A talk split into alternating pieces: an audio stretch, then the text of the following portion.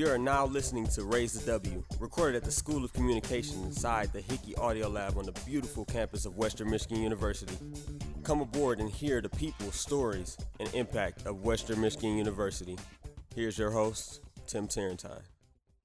Hello, everyone, and welcome to Raise the W, the podcast where we celebrate all things Western Michigan University. I am stoked today because not only do I have one of the smartest human beings we have on this campus, but I have a friend and a committed Bronco. Dr. Erica Carr uh, runs our pre college planning. How are you, my friend? I'm good. Thank you very much for the opportunity to talk to you today. Welcome on the podcast. I, I want to, pre college is something I think that is a huge topic in higher ed today. Is how do we prepare students for the higher ed environment? But before we get into that very hot topic, let's get into the most hot topic, which is how did Erica Carr choose Western? What's your Broncos story? How'd you get to this university and kind of what it, what happened with that? Okay, well, um, initially I was from bigger cities, California and Arizona, and uh, in bigger cities than Kalamazoo. But my parents moved to Michigan, and I was in Chelsea, which is a pretty small high Yeah. school. So you went to big cities to Yeah. Chelsea, Michigan. Yeah. Woo. So um, I really I'm first gen, and my my my parents didn't have um, any college savings for me to go to school. So I I was actually in high academic standing. I graduated eighth in my class, and I really wanted to go to uh, more of an elite school, but. Uh, Western was affordable and far away enough from my parents.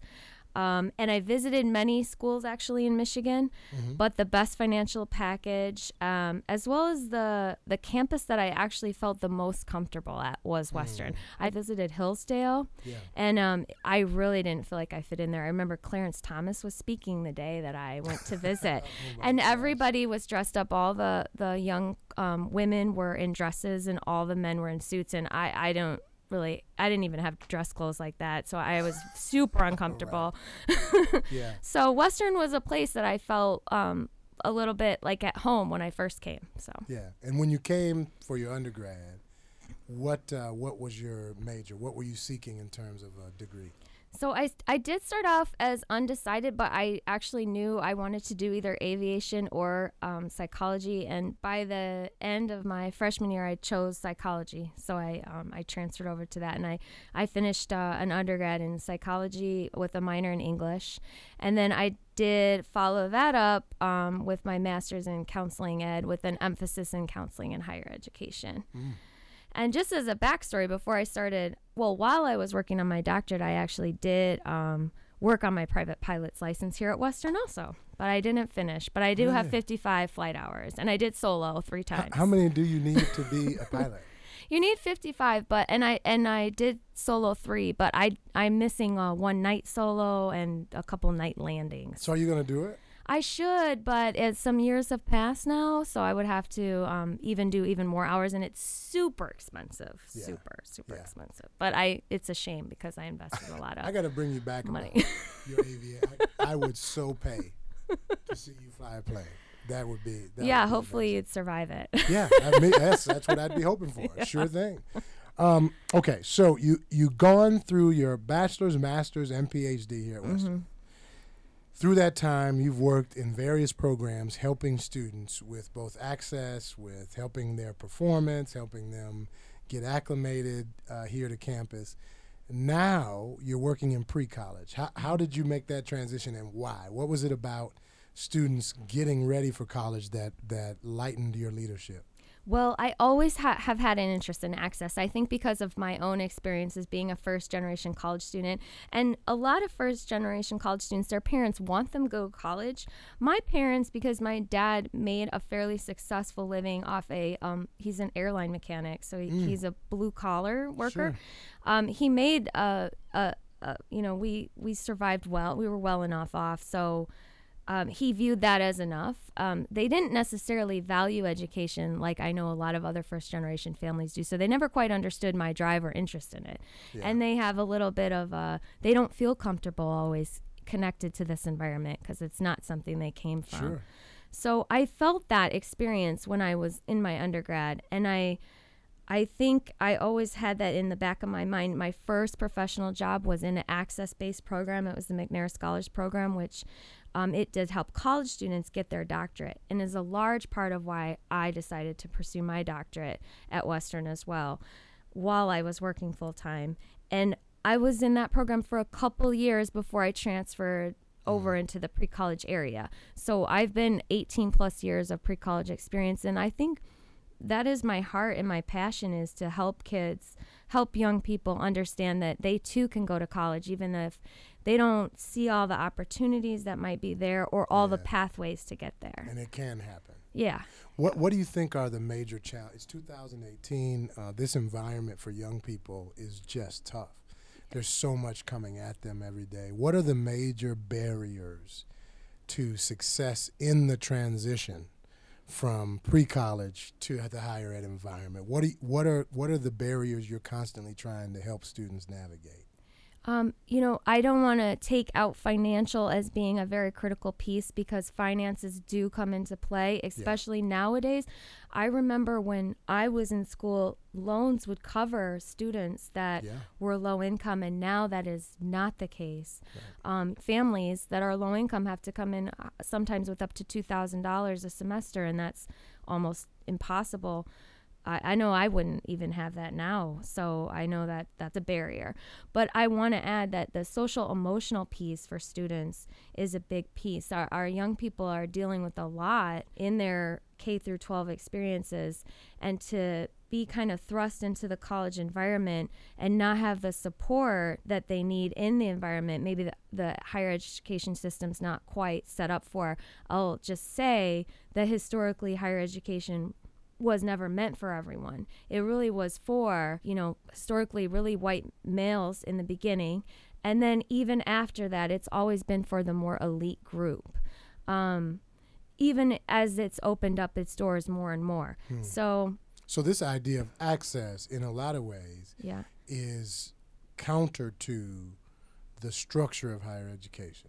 Is that what you're Yes, saying? yes, I would definitely say that. Yeah. And um, there's a feeling in higher ed as we want s- more students to enroll here that yes, let's open our doors, let's make ourselves more accessible. But then when students come here, that environment's not always conducive to support them and them to continue to really be successful here. Well, that's a, you know, access is an ongoing topic in higher education, right? Because we know that students who don't come as prepared, it takes work.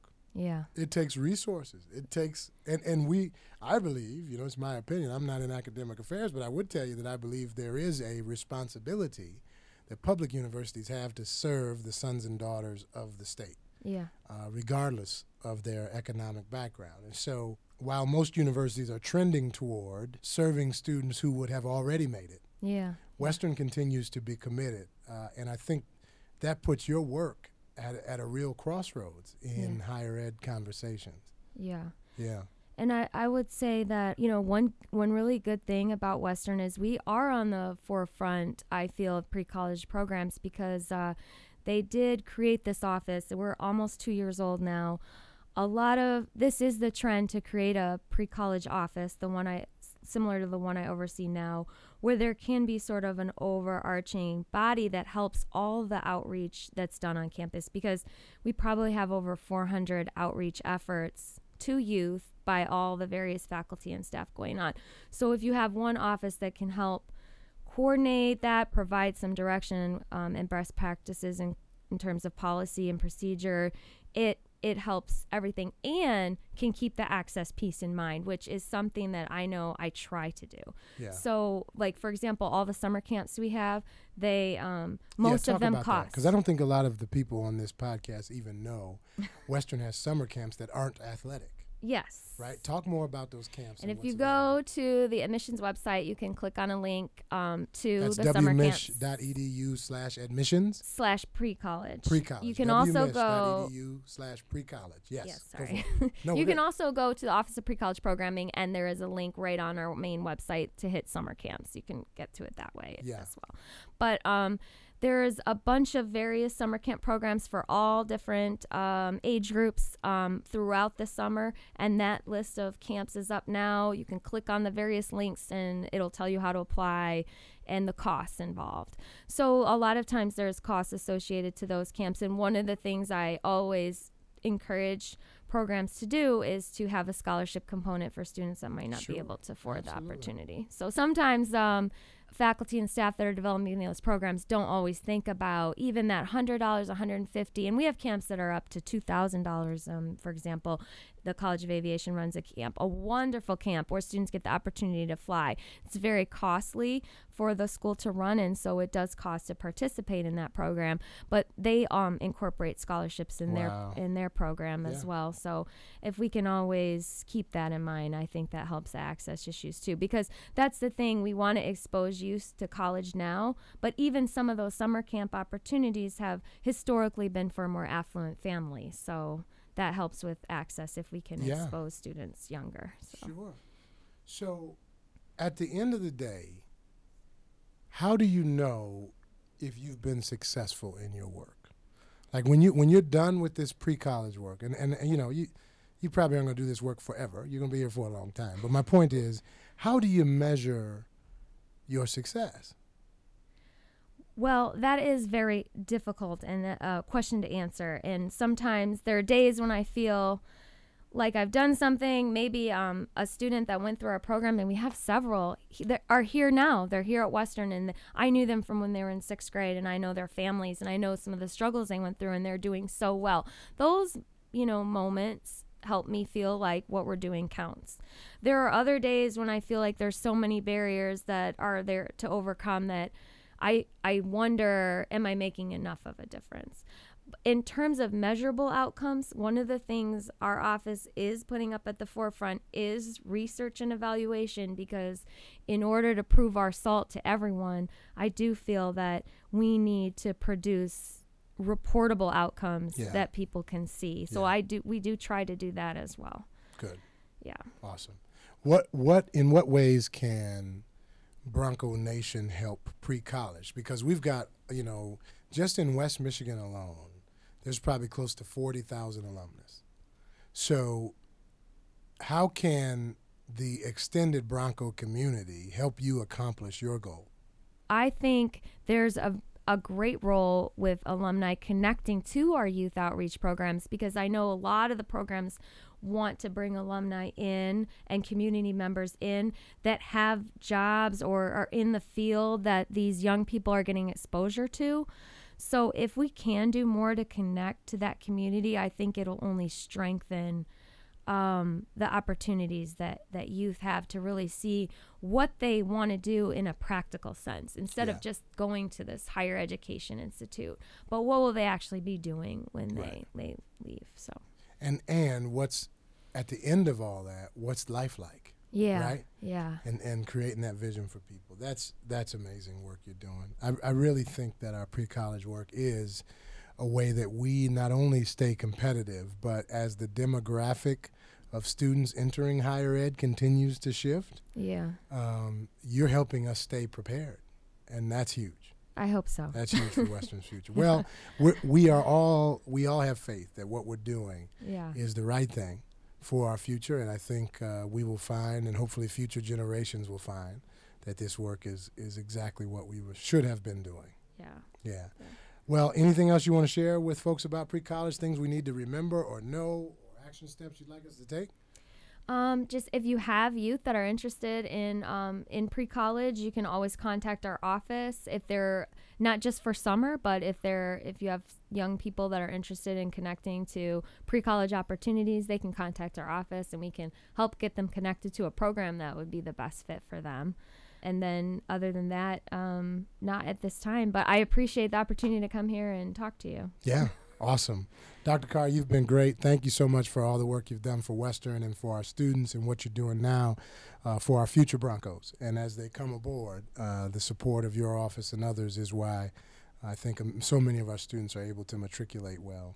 If you want to learn more about Dr. Carr and the work she's doing in the Office of Pre-College Planning, then please go to mywmu.com slash raise the W, and we'll have links to all the sites that apply for summer camps or for outreach programs that are going on in pre college. You can also learn about all the rest of the stories uh, that we've talked about here on this podcast. If you're out and about today talking to friends, family, or people you don't even like, tell them about Western Michigan University.